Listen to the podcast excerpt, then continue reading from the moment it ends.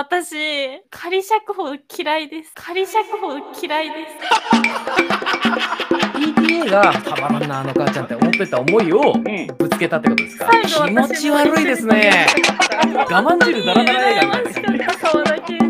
9番行くぞー。ポップ増水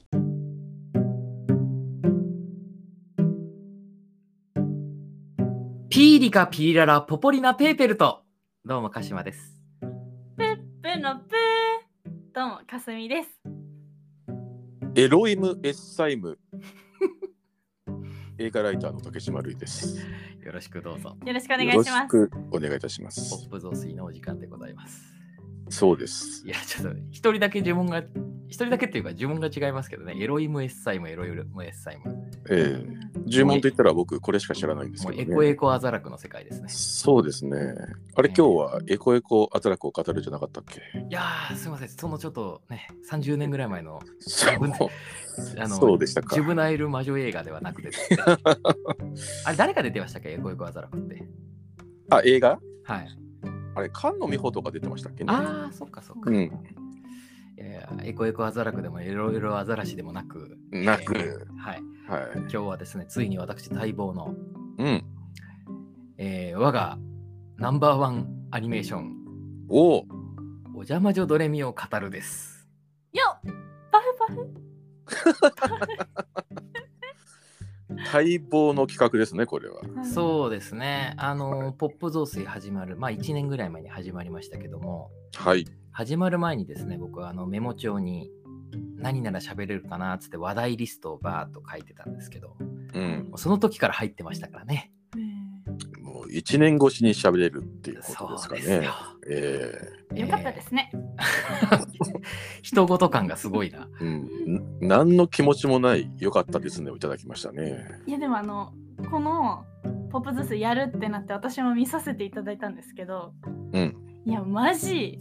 あ、まだ言わない。感想のターンじゃなかった。まだ言いません。今、もうちょっと言おうとしてた。感想を してさ、先走りが今、すごいな。はい、うん終わり。どうどう？どうどうどうぞうん落ち着いてくださ。はいい。落ち着いてくださいはい、ということでねはい今日はあの私が、えーできる限り「お邪魔女ドレミ」というアニメがどれほど素晴らしいものかっていうのをただただ喋るっていう回になっておりますのではい。皆さんついてきてください。はい。まあ、正直ですね、私、あの、お邪魔じゃドレミ、まあ、りょうたさんからその言葉を聞くまで、聞いたことなかったです。何、まず知らなかったです。知らなかった。知らなかったですね。はい、じゃあ、全くその触れずに生きてきたわけです触ね。れずに生きてきましたし、で、いまあ、いわゆる魔法少女の系譜だと思うんですけど、まあそうですね。僕、よく考えたら、多分魔法少女アニメ見たことないんですよ。はいはいはい。プリキュアとかもってことプリキュアは当然見たことない。まあプリキュアは厳密に言うと魔法少女ではないんですけど、あそうなんだあ。失礼しました。まあ、あれですよね。だからサリーとか、そう、あの魔法使い、まあ昔言うと魔法使いサリーとか、秘密のアッコちゃんとか、なんだ、魔女っ子メグちゃんとかあると思うんですけど、あ、魔女っ子めぐちゃんいいですね。あとなんだ、花の子ルンルンとか、はい。あったと思うんですけど、あのーなんかや知ってるんですよ。で、大体どういう作品かっていう基礎教養と知ってるんですけど、ちゃんと見たことないんですよ、全部。なるほど。うん、で、まあ、90年代入ると多分セーラームーンとかあるんあれは美少あれは魔ま法少女アニメに入るのかな、どうなんでしょうね。入れていいのかな？そうですかね。うんだから当然セーラームーンも、セーラームーン始まったぐらいには僕ちょっともう二十歳過ぎてるんで見てないですし、そうですそうですね。あとあれか、昔だったらミンキーモモとかクリーミーノーとかあったな、あはいはうんそれも当然見てないね。うん。ですよ。だからある意味、今回ちゃんと見たのは初めての魔法少女アニメかもしれないですね。そうですね。うんじゃあちょっとあの、実はこのね、回をやるにあたって、竹島さん、かすみさんに、あの、もう厳選した4エピソードを、まあ、事前に見といてくれとうん。いうふうにあの宿題を出しまして、宿題出ましたね。ええありました。もう泣く泣くですよ。泣く泣く。もう200な泣いた泣いた200何十話あるうちから4エピソードですよ。そう、僕ね、まずこれ、うんびっくりしたのは、僕、はいお邪魔女ドレミっていうものが、はい。ワンシーズンあるとだけ思ってたら、はい。これ、第6シリーズぐらいまであるんですね。そうですね。お邪魔女ドレミの後のシャープとか、もっとお邪魔女ドレミとか、お邪魔女ドレミドッカンとか、お邪魔女ドレミないしとか、え、こんなにあったのっていうのにまず驚きましたよ。そうですね。じゃあちょっとそこら辺も含めて、うん。お邪魔女ドリミ基本情報をまずちょっとご説明させていただきたいんですが、はい。教えていただけますか？はいあ。嬉しい。ありがとうございます。うんうんうん。そんなに、えーはい。え 急に？っとですね、まずおはい邪魔女ドレミというものはですね、うん。えっ、と、テレビ朝日系列で放はい。送され、日曜日の朝に、いわゆる日朝と言われる、今、プリキュアがやってる枠で放送されていたアニメーションなんですね。ほで、1999年の2月から、えーシリーズ全体通しては2003年の1月まで4年間放送されたアニメーションです。長いですね。長いんですよ。生まれてない。あ、生まれてない。始まった時は始まった時は生まれてない始まってる最中に生まれました。あなるほど。うん。じゃあ、あのー竹島さんはね、ちょうどその時多分もう成人してますし、そうですね。ガンガン成長してますね。え ーガンガン成人ですす。ごい年の差、私たち。今更ですか？今、何お邪魔じゃドレミの放送開始時期で改めてそれに気づくみたいな感じ？はい。いや、ももともと気づいてほしかったけど、そうなんですよ。結構年の差ありますね。ありますよ。はい。はい。で、まあ、あの、放送されていたアニメーションで、うん。で先ほど竹島さんがおっしゃったように、いろんなシリーズがあると。うん。第1期、で1999年の2月から、えー次の2000、えー年の、えーと次の1月までですね。うん。あ2000年の1月は2001年の1月までですね。うんえーみたいな感じで、こう1年ごとで放送されてたんですけども、第1期がお邪魔女ドレミ。うん。で、第2期がお邪魔女ドレミシャープ。うん。第3期がもっとお邪魔女ドレミ。うん。で、第欲しがる4期がお邪魔女ドレミドッカ爆発しちゃった。ドカンーン。ドッカーンですね。うんで、これの特徴がですね、4年間4シーズンかけて、あのー最初に登場してくるあの主人公はあの春風ドレミという少女で、うんまあ、それと他にあのお友達のあ魔法少女、魔女見習いになるお友達たちと、えーいろいろ魔法魔女になるための修行をするんですけれども、うん最初はね、小学3年生なんですよ。はいはいはい。お邪魔女ドレミの時は。うんそれが1年経ってお邪魔女ドレミシャープになると4年生になり、うん。もっとお邪魔女ドレミになると5年生になり、うんで最後のお邪魔女ドレミ特艦になると6年生になって、うん。まあ、最終回は卒業式と、そういう形になってるんですよ。はい。すごい珍しいですね。成長していくアニメなんですね。うん。なので、こう、彼女たちの成長も一緒にこう見ていくっていう感動があるんですけれども、うん。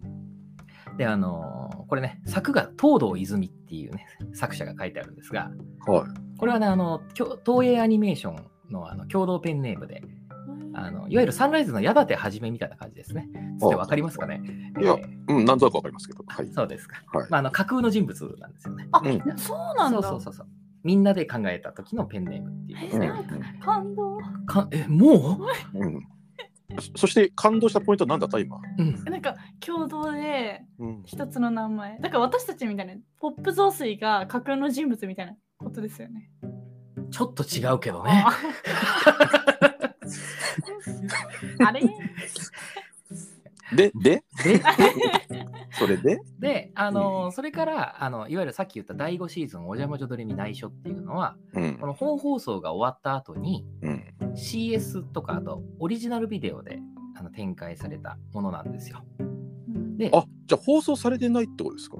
えっと、地上波放送されてないです。へえ。そうなんだえっと、しかも時期的には、第3期、もっとお邪魔女ドレミのスピンオフなんですよ。え、どういうこと？つまり、6年生で卒業で終わったんですけど、うんそれで続きというか、新しいシリーズをやるときに、第3期のスピンオフっていう形でできたんですね。あ、これ、小泉進次郎ぐらい同じことを言ってしまいましたけど、小泉公文出ましたね。小泉公文ですね。はでも分かっていただきました？い。うん。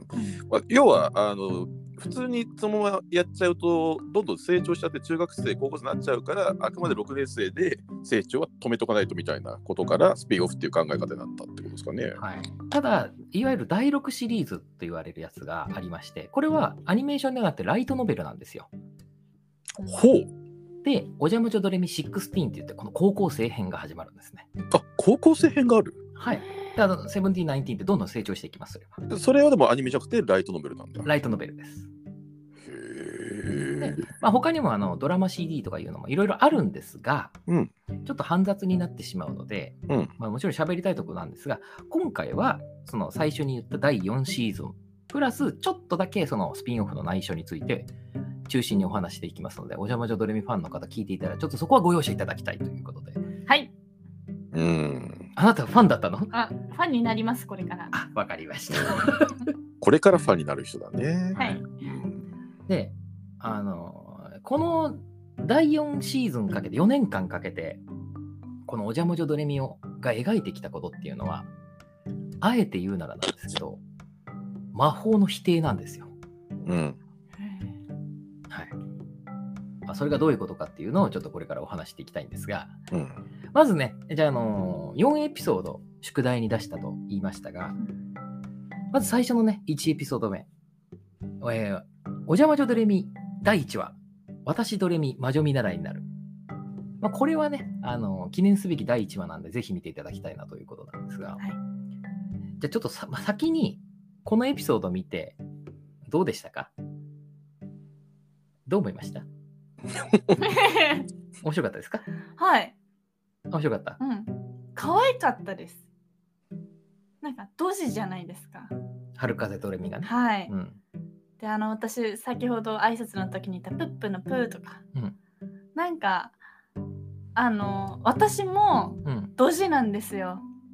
はい。だから、自分と重ねてみました。なるほど。はい。わかりました。竹島さんいかがでしたか？いや、まあ、なんだろう。導入編として、あ、そういうことなんだっていう、まずは、この世界に入るための手続きを見たっていう感じですかね。そうですようね。ん。あまさにおっしゃる通りなんですよ。うん。で僕はこの全部アニメーションを見た上で、あのこの第1話に実はそのおじゃまじょドレミの必要な成分が結構ねたっぷり詰まってるんですよ。うんうんうん。そこからブレてない。はい。それは設定もそうですね。うん。えっ、と、まあ、ざっくりあらすじを言うと、あの魔女に憧れている少女、春風とねみ小学3年生がいるんですが、でその子が、実はあの、えー先輩のことがちょっと片思いで好きなんですね。うん。好きだけど、好きって言えない。その勇気が欲しい。で、だから魔女になったら、あのその魔法で自分が勇気が出るんじゃないかなと思って魔女に憧れているわけですよ。うん。でそんなことを思っていたらあのある町にたどり着けましてぼーっとしていましたね。うん。えーでそこには魔法堂牧畑山理科の魔法堂というなんか古びた建物があるんですよ。うん。そこに何か誘われて入っていくとそこではこう魔法グッズというものを売っていてで怪しいおばさんがいるんですね。うん。でその怪しいおばさんのことを「えあなたもしかして魔女?」って見破ってしまうんですよ。うん。そうするとなんとその魔女が魔女ガエルというあの緑のブニュブニュしたものに変身してしまうんですね。うん。あのそれは魔女は人間に正体を見破られると魔女ガエルに変身してしまう呪いがかかっていてでその呪いを解くためにはあのその人間が魔女になって呪いを解かなければならないというルールがありましてうん。なのでお前には魔女になってもらうぞって言うと「はい私魔女になりたかったやったー!」っつって「渡りに船じゃー!」言うて、うん。えー魔女になるという導入部なんですよ。渡りに船じゃって言ってたっけ？いやいやそれは言ってないですけどね。そうだね。えはい。えまあ、そんな感じなんですがうんまず魔女ガエルそして、えー、とステーキはいはい。春風とるみはステーキが大好きなんですね。うん、一緒。一緒です。一緒ですか？はい。一緒なんだ。え竹島さん、ステーキお好きですか？まあ、そうですね。なんかあんまり一緒って言い言うのははばかれますけど、この流れで、おっさんが僕も僕もってなんかちょっと辛いですけど。言いましょうよ。ええーで、で、で、で、あと、片思いする勇気とかですね。はいはいはあと、禁断の魔法というのが出てきますね。もう第1話で。い。なるほど。あそれは、えー怪我を治すことはやってはいけない。うん。実は、あの、お邪魔女ドレミの世界には、ま、禁断の魔法というのがありまして、うんそれが、えー怪我や病気を治すこと。うん。あともう一つ、えー死んだ人を生き返らせること。うん。で、もう一つ、人の心を変えること。うん。これがダメなんですよ。うんうん。つまり好きな人に魔法をかけて私のことを好きになってもらうとかいうことはやってはいけないというルールがあるんですね。うん。まあ、このルールがもうすでに示されていると。うん。で、このルールがこの結構お邪魔女ドレミをあのドラマとしてドライブさせるのに非常にいい役割を果たしていて、もうすでに提示されているっていうことで、本当ね、素晴らしい第一話だと思うんですよ。うん。なのでね、皆さんね、見てない方ね、どんどん見てほしいんですけど、本当に。うん。まあ、あの、ね、あの、コメディでもあるし、うん。しかもちょっとこう、シビアでもあるなっていう匂いがしてくるんですよ、どのお邪魔女ドレミというのは。はい。で、それが分かってくるのが第 2,、え2本目のエピソードですね。うん宿題で出しました。ではい第2期、お邪魔女ドレミシャープ第15話の母の日と母さんの似顔絵。いはい。うん。やーこのエピソードですね。はい。はい。これは、えっ、と、お邪魔女ドレミは日曜日の朝に放送されているので、えっ、と、母の日の回と父の日の回っていうのがあるんですよ。うん。で、それで、まあ、母の日についての回ですね。うん。で、これはちょっとざっくりとあらすじを説明すると、えっ、と、ドレミたちと同じ学校に通っていて、クラスメートの中山しおりちゃんという女の子がいるんですが、うん。その女の子は、実はあの、幼い頃にお母様を亡くされてるんですね。うん。で、ですが、その母の日のために学校でお母さんの似顔絵を描きましょうっていう風になるんです。うん。それを、その時にしおりちゃんはこう悲しくなってしまって描けなくなっちゃったんですね。うん。で、そこで、実はあの、クラスでちょっとやんちゃ坊主の矢田勝という男の子がいまして、うん。で、その子も同じ境遇なんで、あの、中山がかわいそうだろうっつって、こう、一緒に学校をサボっちゃうっていう話ですね。うん。うん。で、まずじゃあ、これはね、大事なことがあるんですよ。お邪魔女ドレミについて。ほう。どう大事かっていうと、これ見ていただいたお二人には分かってると思うんですけど、はいこの回、魔法って何使いましたか？ああ、ほとんど魔法が魔法として機能してないですね。そうなんですよ。うん。入れ替わってただけ？入れ替わったり、あと、まあ、これもちょっとエピソードのネタバレになってしまいますが、いろいろあって最後に、しおりちゃんにお母さんの姿を見せてあげるっていう、まあ、プレゼント的な役割ですよね。うん。問題が解決した後に魔法が使われてるんですよ。うん、うん確かに。ということはですよ。何かしおりちゃんがその自分の中でこう悲しいとか辛いとかいろんなこう、まあ、乗り越えなければいけない問題に直面した時に解決するための手段として魔法を使ってないんですよ。うん。解決するために、えー、と学校の先生関先生っていう方キャラクターが出てきますがその人とお話をしたり友達とお話をしたり、えー家族とお話をする自分の心の内を打ち明けるっていうことで彼女は、えー、とそのお母さんのことっていう問題に対して対処していくわけですよね。うん。なんで実は中山しおりちゃんって魔法を必要としてないんですよ。うんう。ん。最後のプレゼントでしかないわけです。最後に出てくるお母さんの面影をちょっとう浮かび出すっていう魔法は。うん。で浮かび出すために、えっと魔法堂あのでお花を買いに来るんですね。えー最終的にお母さんのために。でお母さんのためにお花を買いに来たっていう行為ができた時点で彼女の問題は解決してるんですよ。うん。確かに。なんで、実はこのお邪魔女ドレミってこの全4シーズン通してなんですけど、魔法が問題解決をするための直接の手段として使われることってそんなにないんですよ。うん。大事なことはそういうことじゃない。自分の愛とか勇気とか、えー人を思いやる心とか、打ち明ける時とか、そういうことで問題を解決していくっていうドラマなんですね。うん。だからこう、ドラえもん的なあーことにはならないわけですよ。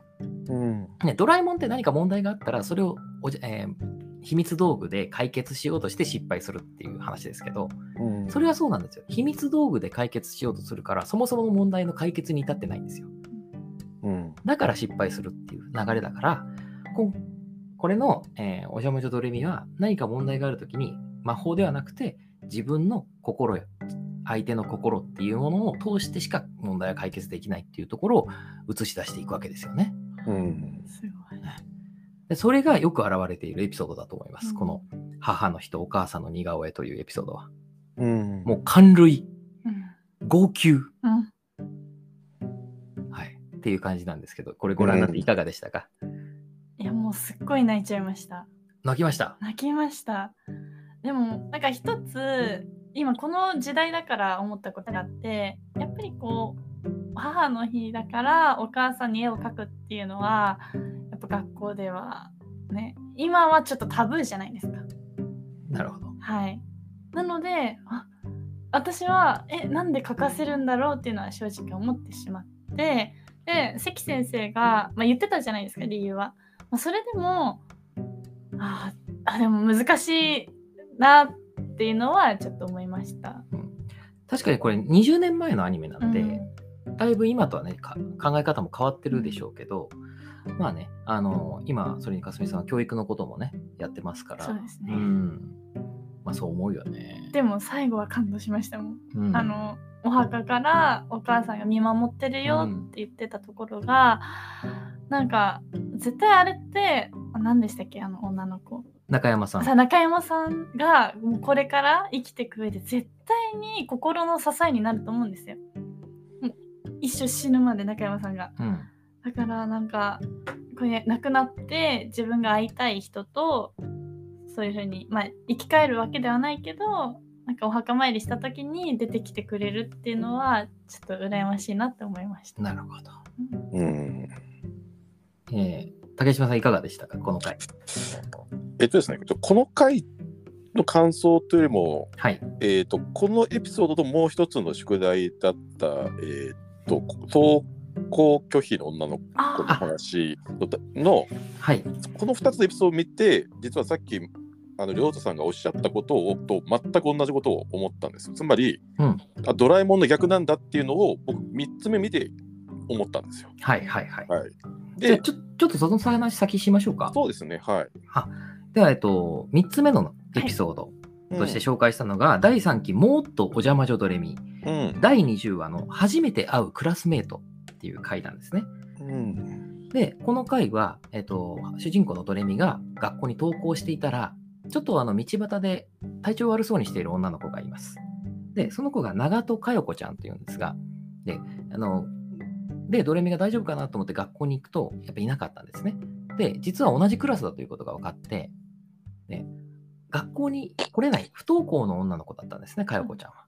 うん。で、えードレミはちょっといろいろあって、私、ちょっとかよこちゃんと一緒に友達になりたい。かよこちゃんが学校に来る手助けをしてあげたいって思って、ドレミはそこで初めて学校をサボるわけです。うん。で、かよこちゃんはいつも図書館とかに行っているということなんで、図書館に行ってお話をしたり、で、かよこちゃんは学校の勉強は苦手だけど、花とか、えー天気、天候、雲とか星座のことはすごく詳しくて、あ、かよこちゃんすごいね。じゃあ、で、ドレミもお菓子作りを一緒にやったりして、楽しい時間を一緒に過ごした結果、かよこちゃんは、じゃあ私学校に行くよって言うんです。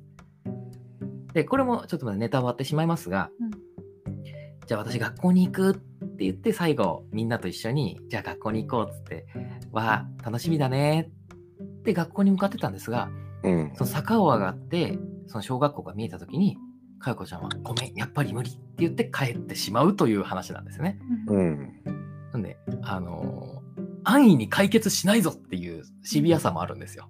うん。そんなことで解決したら苦労しないっていうまあうん確かにその通りなんですよ。うんあの不登校とかそういう問題ってまあね教育やってるかすみさんなら分かると思いますけど、はいそんなみんなと1日2日そんな程度で解決したらうんね楽というかそんなもん簡単な問題じゃない簡単じゃないですね。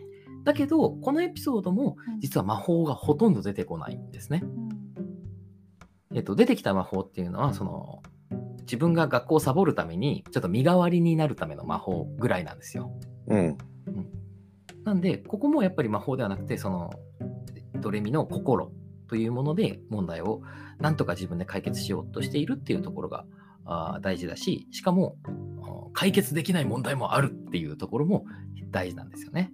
うん。はい。だから結構シビアな回で、えーこれもね、えーと言ってしまうと、あの、このもっとお邪魔女ドレミ内で、一応、かよこちゃん3部作として、あ3エピソードもかけてそ、このかよこちゃんが学校に来れるかどうかっていうところをやるんですね。うんそこもね、うんあの感動的な面白いエピソードなんですが、でこれをとさっきのお母さんの似顔絵のエピソードを見て、竹島さんはさっきのあドラえもん的なものではないっていうことを思ったということですよね。そうです。つまり魔法っていうものがあの重要なモチーフじゃないんだなってことを、ここで僕は初めて気づきましたかね。うん。で、ままさにドラえもんの真逆なをやってるんだっていうことで、まさに今説明してくれたように、あの愛に解決しないんだっていうところ。ただ、友達はなりたいよってあの女の子は言ってくれる。最後にお手紙をね。うんそう、お手紙を渡してね、ドレミには言うっていう、ちゃんとほのかな希望はそこにあるし、うんなんか、あこういうバランスなんだっていうのは、なんだろうな、もう、えー作劇のうまさに割とちょっと舌を巻いた回でしたけどね、僕は。うんうんはい。そうですよね。はい。かすみさん、このエピソード見ていかがでしたか？いやもうあのその不登校のお話も私あのまま学校に行けると思ってすごい安心してたんですよ。で、まあ、一回戻るけどあの帰っちゃうけど多分ドレミがまた呼び出して、まあ、最終的にはあの学校の「あのおはよう」って入ってきて終わりってずっと思ってしまってたので最初は行かないで終わったのにちょっと衝撃は受けました。こういうアニメを見たことなかったんです。うん。いっつも解決してるうんところばっかだったんですけどそれでもあの最後手紙がねドレミに届いてでも友達になりたいっていうそういうちゃんとあの不登校の子が意思表示をしてなんかちょっとでも前に進めたっていうのが出てたのでなんかそれだけでやっぱり解決につながって一歩踏み出せたなっていうのがすごく感動的でした。うん。そうですね。なんか結構学校現場のリアルだなって思いましたね。ほうほうほあの魔女ねお邪魔女ドレミで魔女ですけどなんか安易に全部進められてないどの作品も。だからなんか本当に結構リアルだったのが衝撃でした。うんでさっきあの竹島さんがおっしゃったような、はいあの安易に解決しないでそこのちょっとなんていうあ割とシビアな描き方って、うんうん結構他のエピソードにもあってちょっと今回はね、出さなかったですけどうん、例えばあの大輝のあのお花をね、えー育てるエピソードがあるんですよ実はクラスの女の子が。うん。それもあの親に言われていやいややってるスタートなんですよ。うん。なんだけど好きになっていく。で本当に好きなことをやったらいいじゃんみたいなことになるんですけどでも好きなことを思って好きなことを始める子も親から言われて最初からやったけどでも楽しくなってきたっていうのも両方 OK だよねっていうことをちゃんと示してくれるんですよ。だから言いなりであることを否定しないっていうもちろんそこから何か見えることもあるしっていうそのなんていうか子供目線から見ても親目線から見てもなんていうの？あのどうしよう割り切れないものを割り切れないまま描くっていうことを結構子供向けアニメなんですけどやってるんですよね。うん。でそこがこうあのいわゆるこれはお邪魔女ドレミファンに聞くとみんな言うやっぱそのドラマとしての高さシビア性シビアなたところっていうところだと思うんですよね。うん。あともう一個は、その問題の描き方のリアルさがあるんですよ。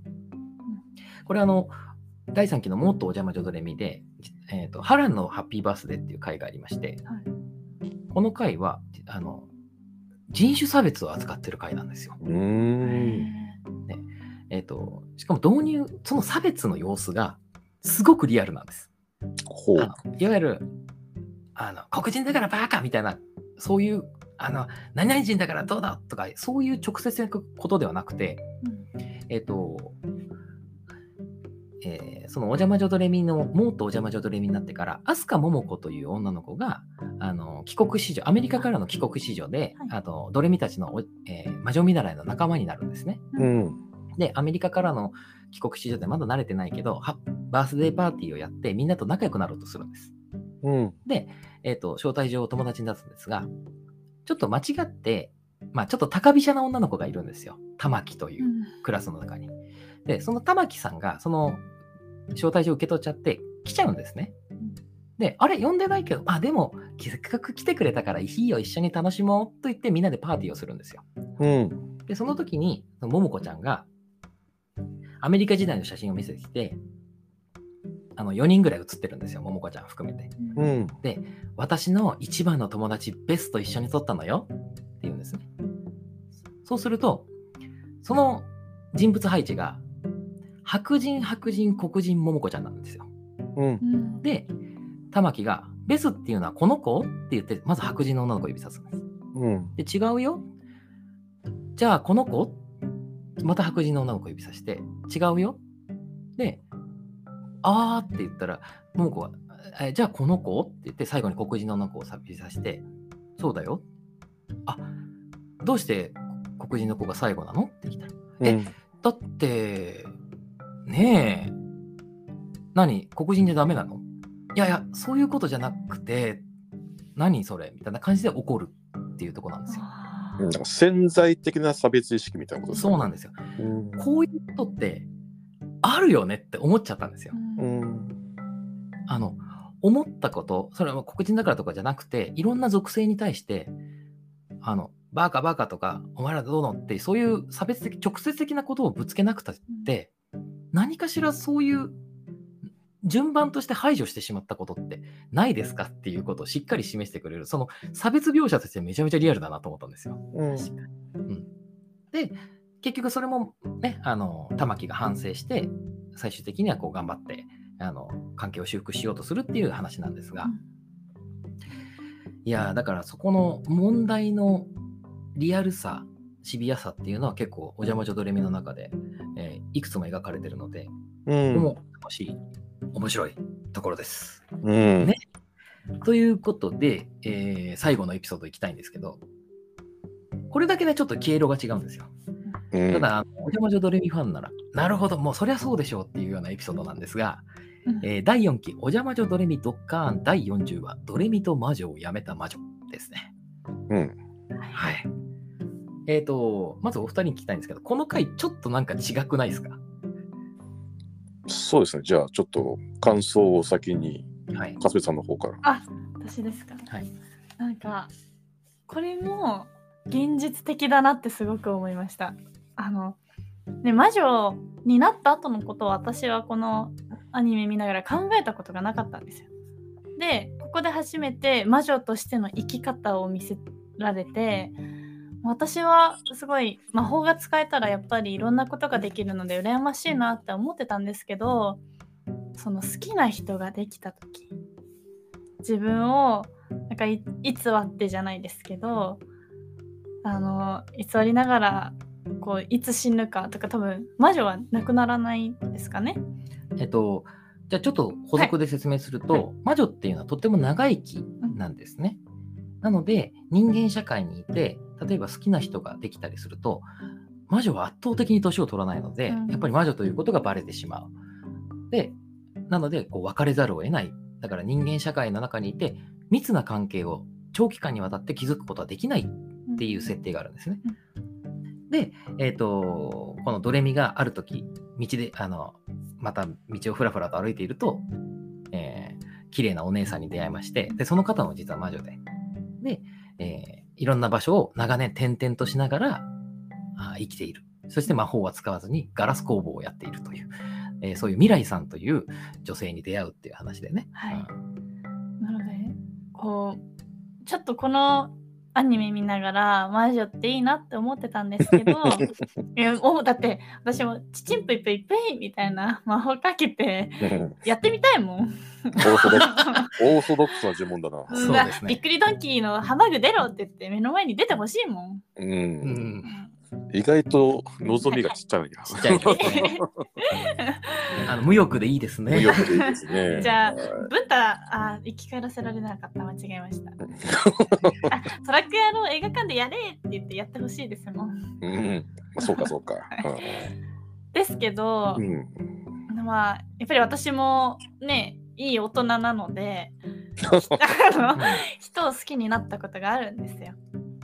まあそりゃね。で、まあ、その時にやっぱり好きな人の隣にずっと入れないのは本当に辛いしなんかそれは魔女で魔法でどうにかなることではないじゃないですか。うんだからなんかいくらこう人間よりもすごくいい力を持っていたとしてもなんかやっぱり魔女の魔女にん魔女として生きるのにはそれなりのあの覚悟がいるんだなっていうのをすごく突きつけられた一作でした。ああ。うん。うん。はいうん。えー竹島さんいかがでしたか？これちょっと僕妄想しちゃったことが一個あって、はい。このエピソードで。これ、まあ、未来さんっていう、まあ、お姉さん魔女でかけどね、ひょっとしてドレミの未来がこの未来さんかなってちょっと思っちゃいました。ね。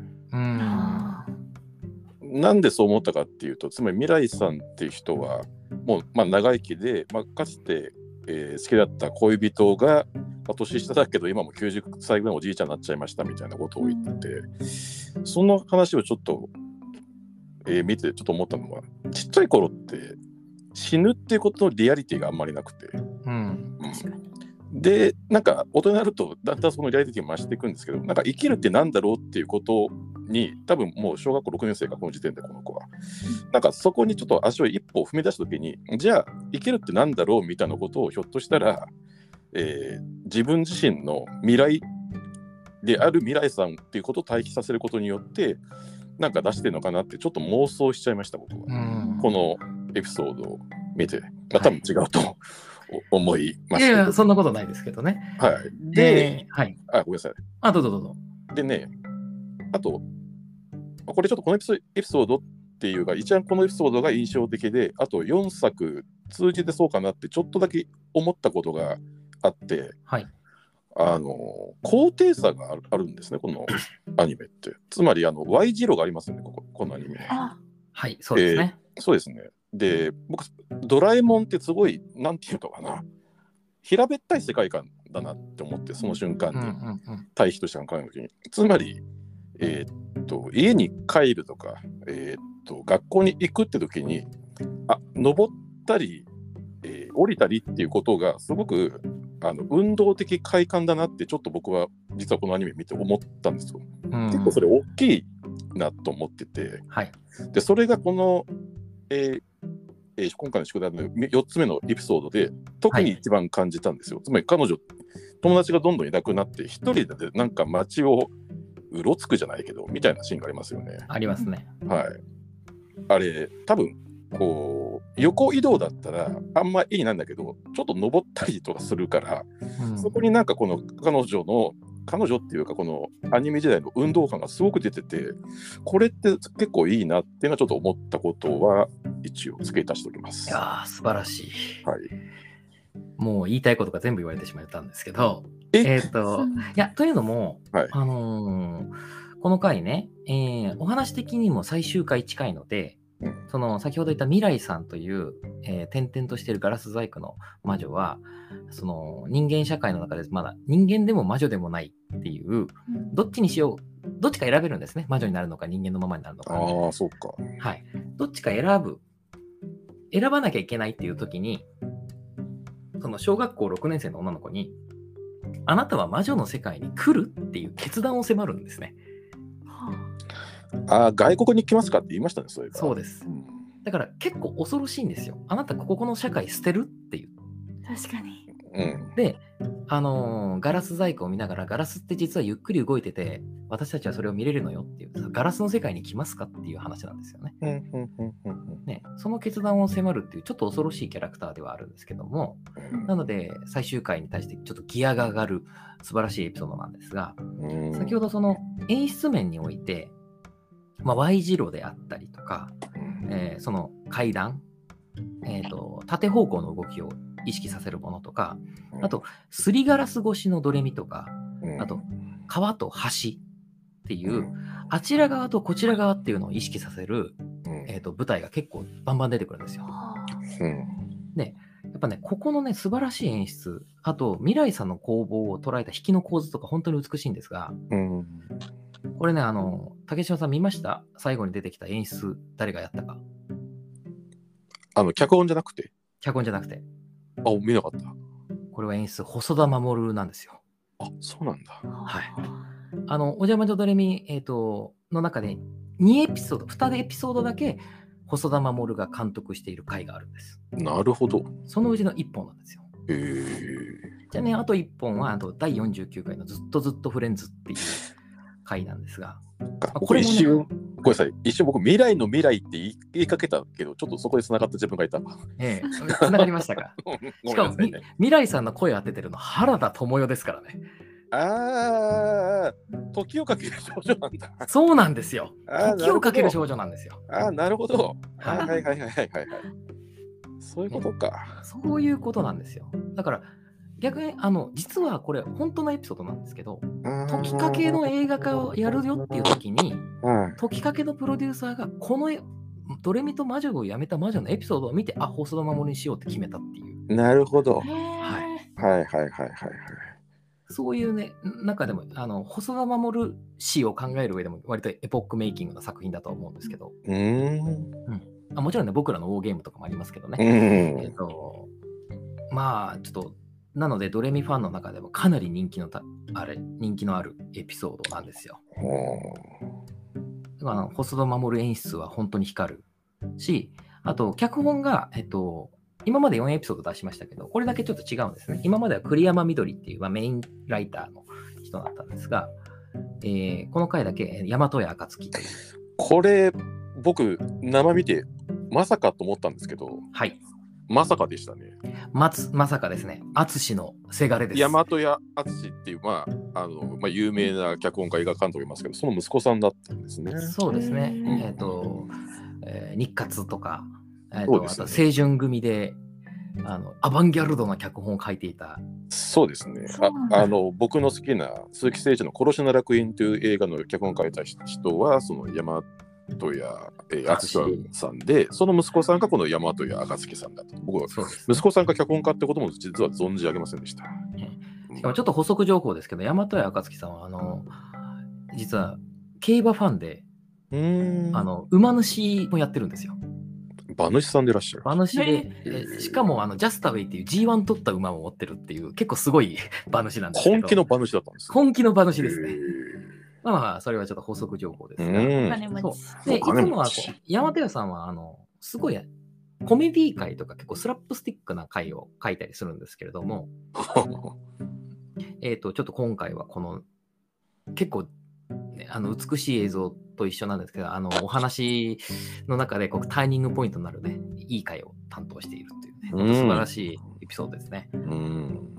なんで、このアニメーションとしての快感もたっぷりある、うん素晴らしいエピソードだし、細田守作品としてもやっぱ面白いし、やっぱドレミを考える上でも外せない一本なので、ちょっと今回紹介させてもらいましたけど、はい。あもしね、ご興味ある方、これだけでもちょっと見てほしいですね。あの、本当に、え、アニメとして面白いと思いますから、なんでね、あのーまあ、ここから、実はね、お邪魔女ドレミドッカーンっていう最終シーズンの第40話、全50話ですから、あ51話だったかな。ななんで、えーこれからあと10話かけて終わりに向かっていくっていう、うん。あとはもう別れがどんどん描かれるっていうね、うんエピソードのの中の一つですね。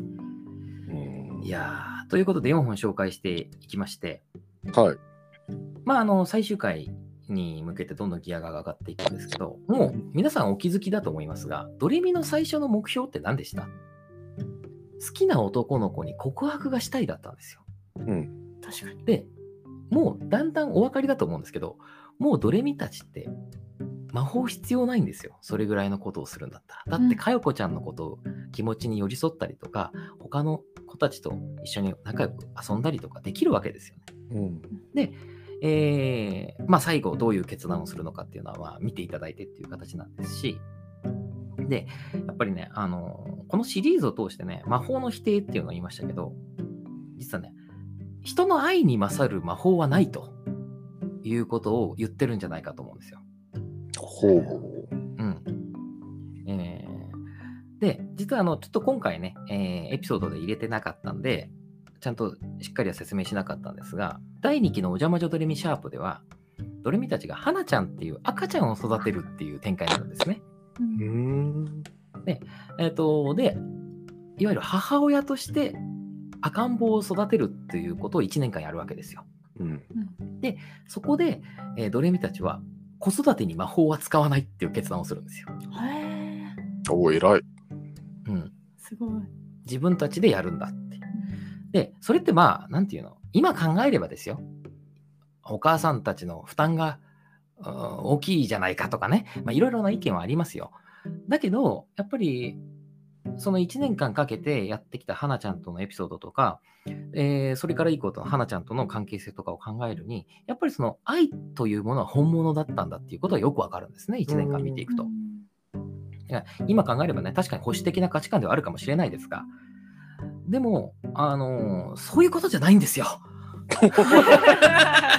すごい、急にギアが上がった。そういうことじゃないんですよ。そういうことじゃないんですね。はそういうことじゃないんです。い。はい。赤ちゃんを育てて、あと他にも友達たちに、あのー自分たちの魔法ではなくて自分たちの思い、勇気、気持ち、愛、こういったもので、えーいろんな関係を紡いでいくわけですよ。うんで、ドレミってずっとこうみんなに優しくしていくわけなんですよ。なたまにちょっぴりドジもしますけど。うんで、も大きな、みんなが困るほどのわがままって言わないんですよ。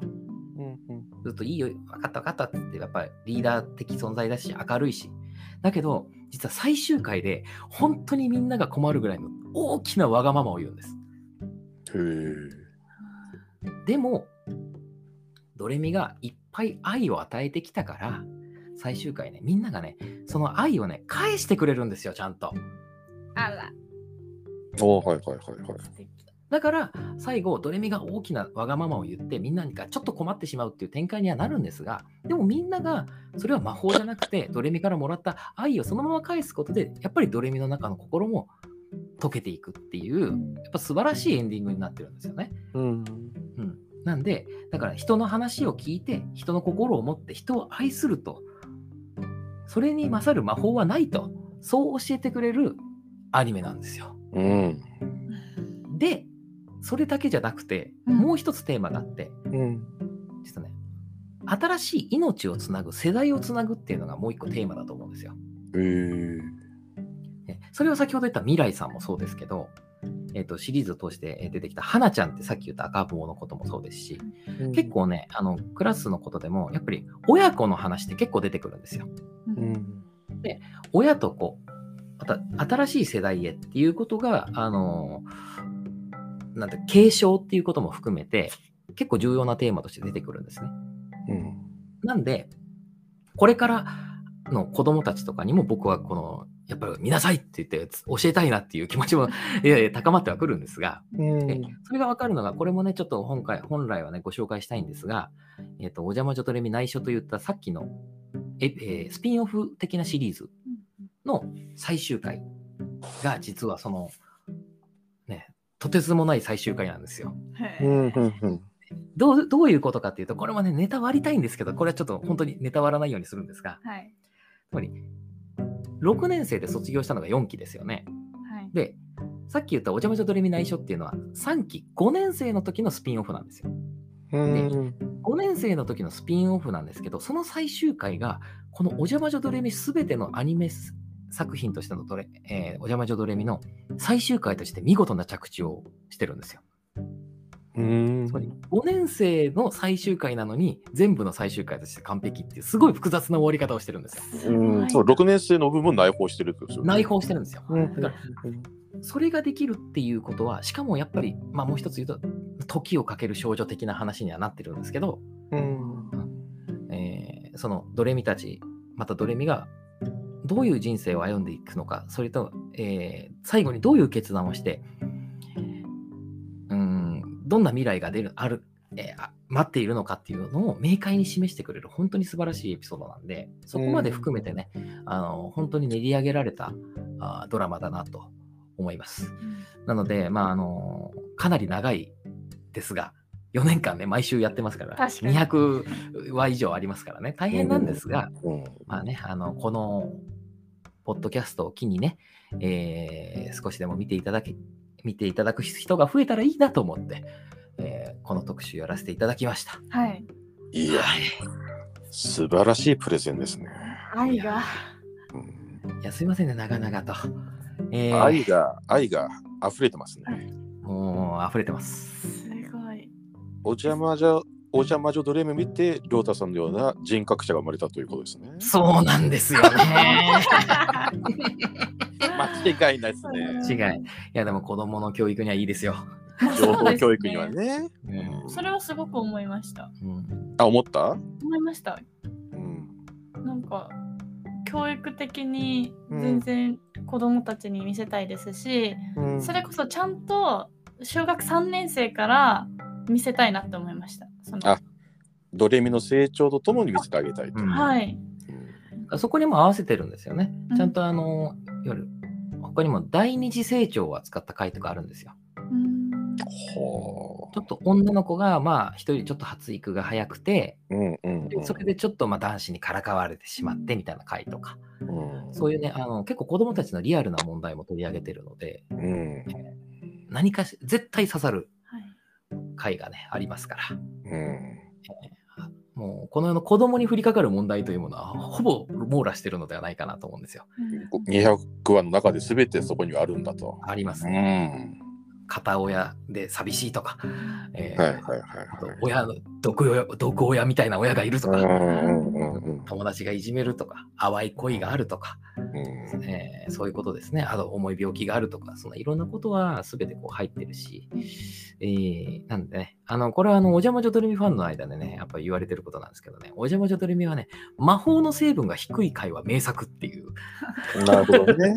ううんやっぱね、魔法に頼らない分、やっぱ感動も大きいんですよね。んうんうんうんやっぱり本当に愛と勇気ですから。うん本当に愛と勇気ですよ。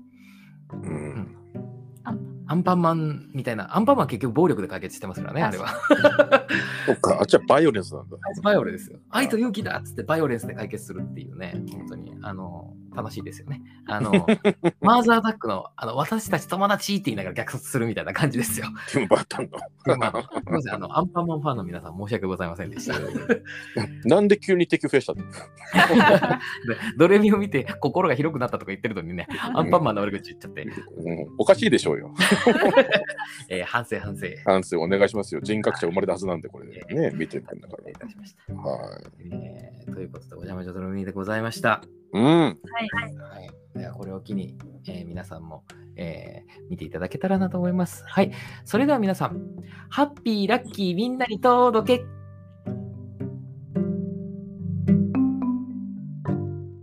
皆さん今週のポップ増水いかがでしたか？